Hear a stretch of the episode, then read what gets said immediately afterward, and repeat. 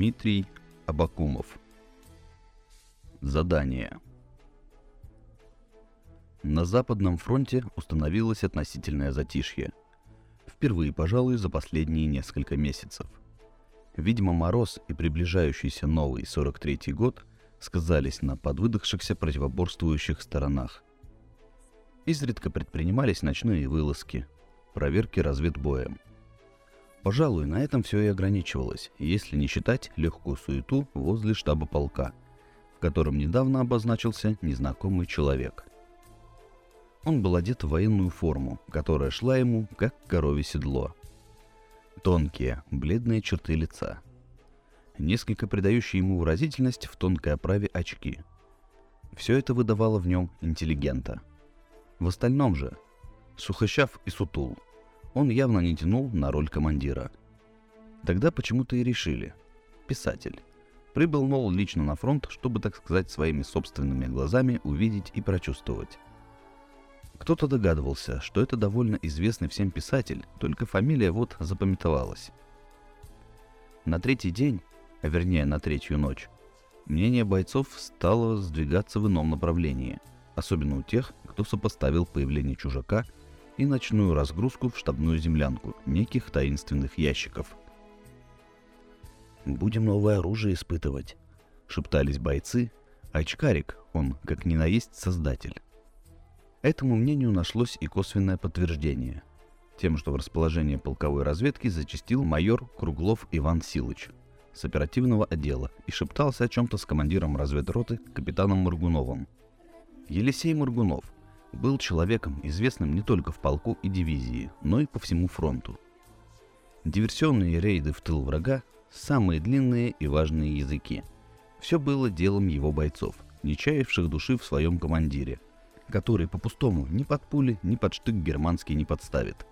Каждую операцию готовит основательно, все взвесив, грамотно распределяя людей для прохода линии обороны противника, отхода и прикрытия на случай прорыва. Когда прибежал посыльный из штаба за сержантом Карасевым с приказом срочно прибыть в штабную землянку, разведчики и вовсе воспряли духом. Началось. Многозначно переглядывались они – в штабе, где вовсю гудела буржуйка, было так накурено, что сначала Никита не рассмотрел сидевших за столом офицеров. Помимо майора Круглова, здесь находился ротный капитан Моргунов и тот сутулый. Все трое взирали на него. Никиту Карасева. 21 года от роду, и непонятно, что больше было в этом немом вопросе – простого любопытства или оценки внешности. «Садись, Карасев, не тушуйся», предложил Моргунов. «Есть для тебя задание. Ты ведь у нас глазастый, да и память будь здоров. Готов идти к немцу? Как прикажете, товарищ капитан?» «Вот это дело!» — улыбнулся Круглов. «В разведке слабаков нет, а ты, выходит, как описал твой командир, самый лучший. Пока верим на слово, а скоро и на деле проверим. Иди пока отдыхать, выспись хорошенько, а часика через три в 18.00, значит. Ждем тебя здесь. Разрешите вопрос, товарищ майор? Валяй. С кем к немцам пойду? Один.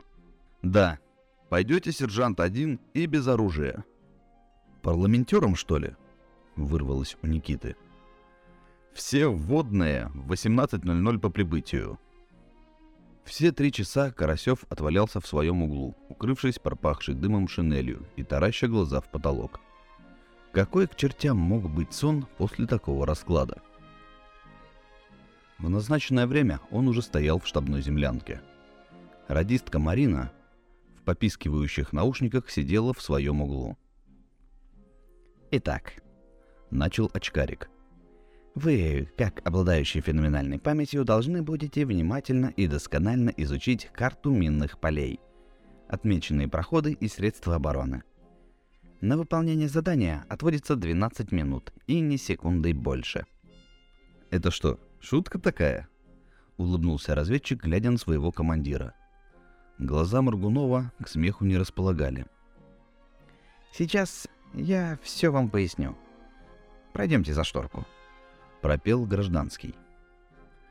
Только сейчас Карасев обратил внимание, что штабная землянка как бы усохла на треть своего объема. Все дело было в занавеске, перекрывающей пологом пространство. За ней Никита увидел непонятный агрегат с мигающими попеременно лампочками и кучей тянущихся от него прозрачной кабинки проводов. Это новый секретный аппарат телепортации, созданный нашими разработчиками.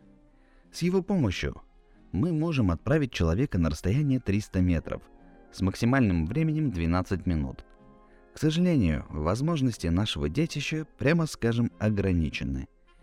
Правда, мы работаем над более развернутой схемой, но без предварительных испытаний продвинуться дальше, как вы понимаете, невозможно. Аппарат был испытан в лабораторных условиях. Вам же выпала честь испытать аппарат на деле.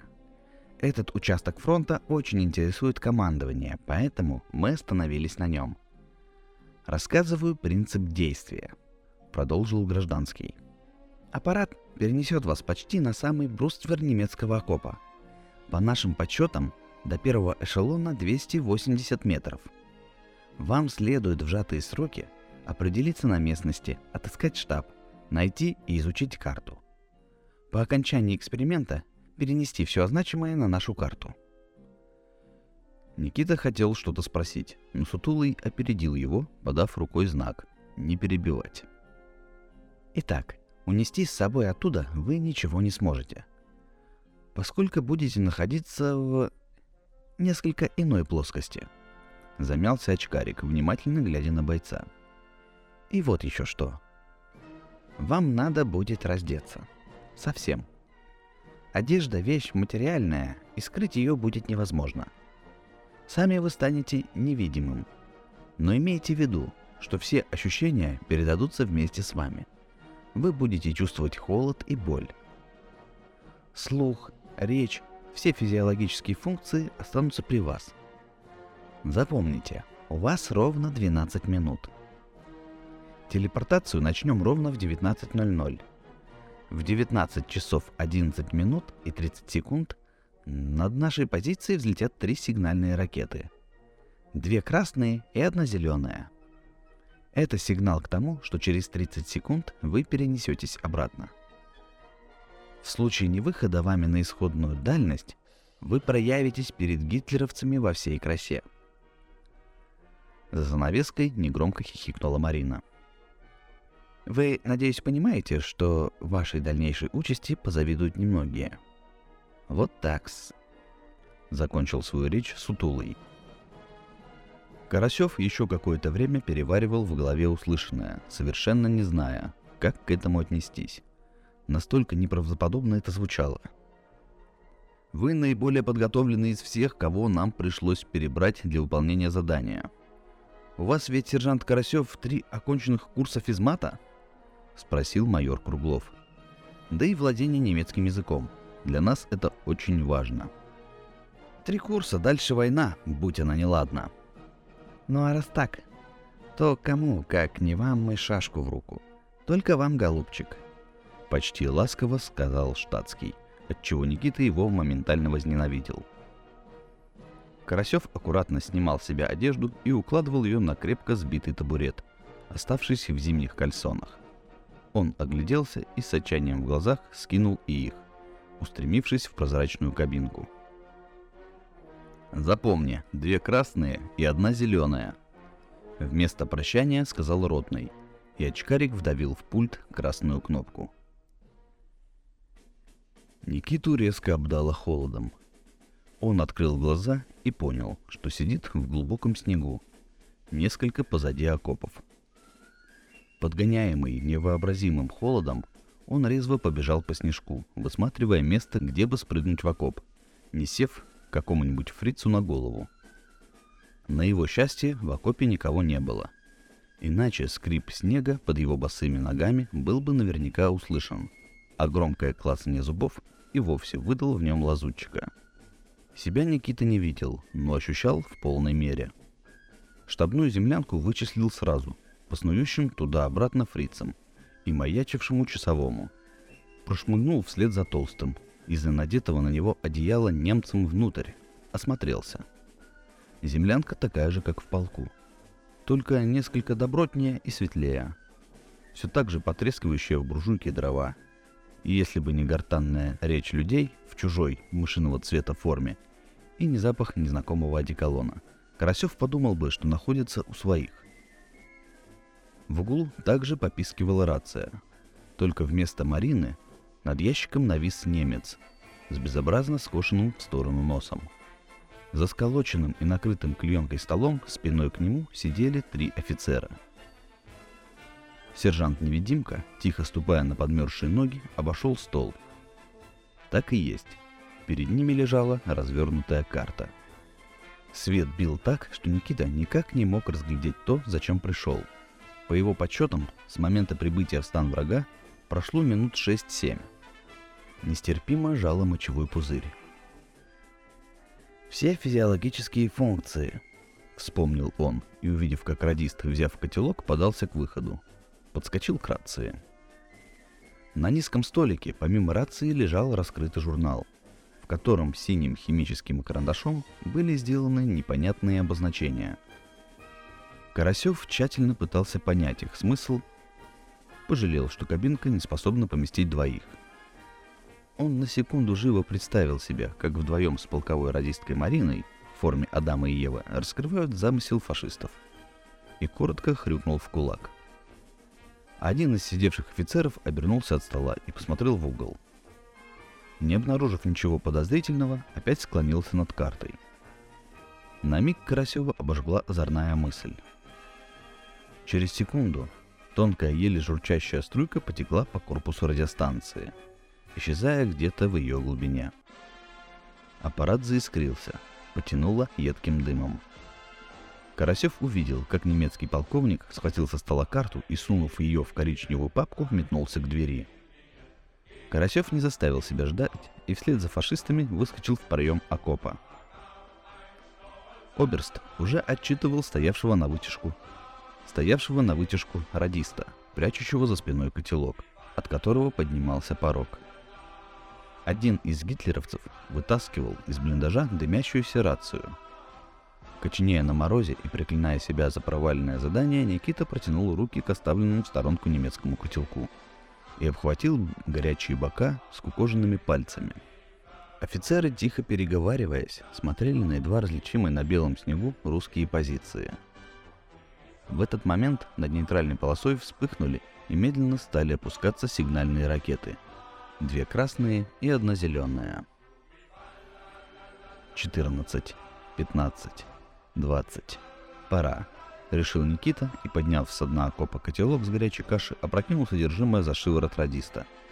Тот дико взвыл, чем тут же привлек к себе всеобщее внимание. Офицеры резко обернулись на крик. 26, 27. Отчитывал про себя сержант. И в этот момент, крепко, как только смог, взял в объятия полковника с заветной коричневой папочкой. Тот дико вскрикнул, и оставшиеся офицеры с непонимающими взглядами обернулись к взвивающемуся полковнику. В обнимку с ним вдруг проявилось и замерцало тело совершенно голого человека с устрашающим оскалом, который, словно бы подмигнув им, растаял в воздухе вместе с оберстом. «Майн год!» — только и произнес один из них — Почти в ту же секунду пластмассовая кабинка разлетелась в дребезги. На ее обломках катались два тела. Разжав железную хватку, Никита сел на полу и, обведя присутствующих торжественным взглядом, гомерически расхохотался. Лицо немца стало принимать осмысленное выражение. «Как стали делать?» Произнес он по-немецки и, закатив глаза под лоб, грохнулся навзничь. В волю отсмеявшись, разведчик потянулся к своей одежде. «Говоришь, не принести материального?»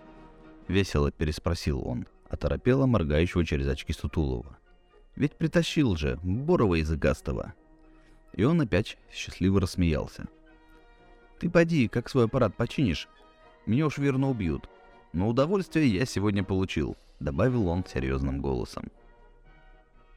«Не убьют вас, сержант», на случай удачно проведенного эксперимента насчет вас имею определенные инструкции забрать вас с собой в Москву. Да и не могу я вас, батенька, здесь отставить ни под каким соусом.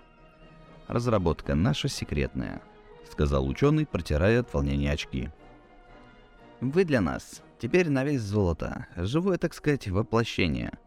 Так что для всех, дорогуша, вы ушли в разведку за линию фронта и не вернулись. Да, война, знаете, бывает такое. С ближайшего к линии обороны фронтового аэродрома стартовал ничем не приметный У-2, увозя в своем чреве Никиту Павловича Карасева, первого разведчика-невидимку. А капитан Моргунов отписывал в штаб рапорт о пропавшем без вести боевом разведчике, вероятно погибшем при переходе линии фронта –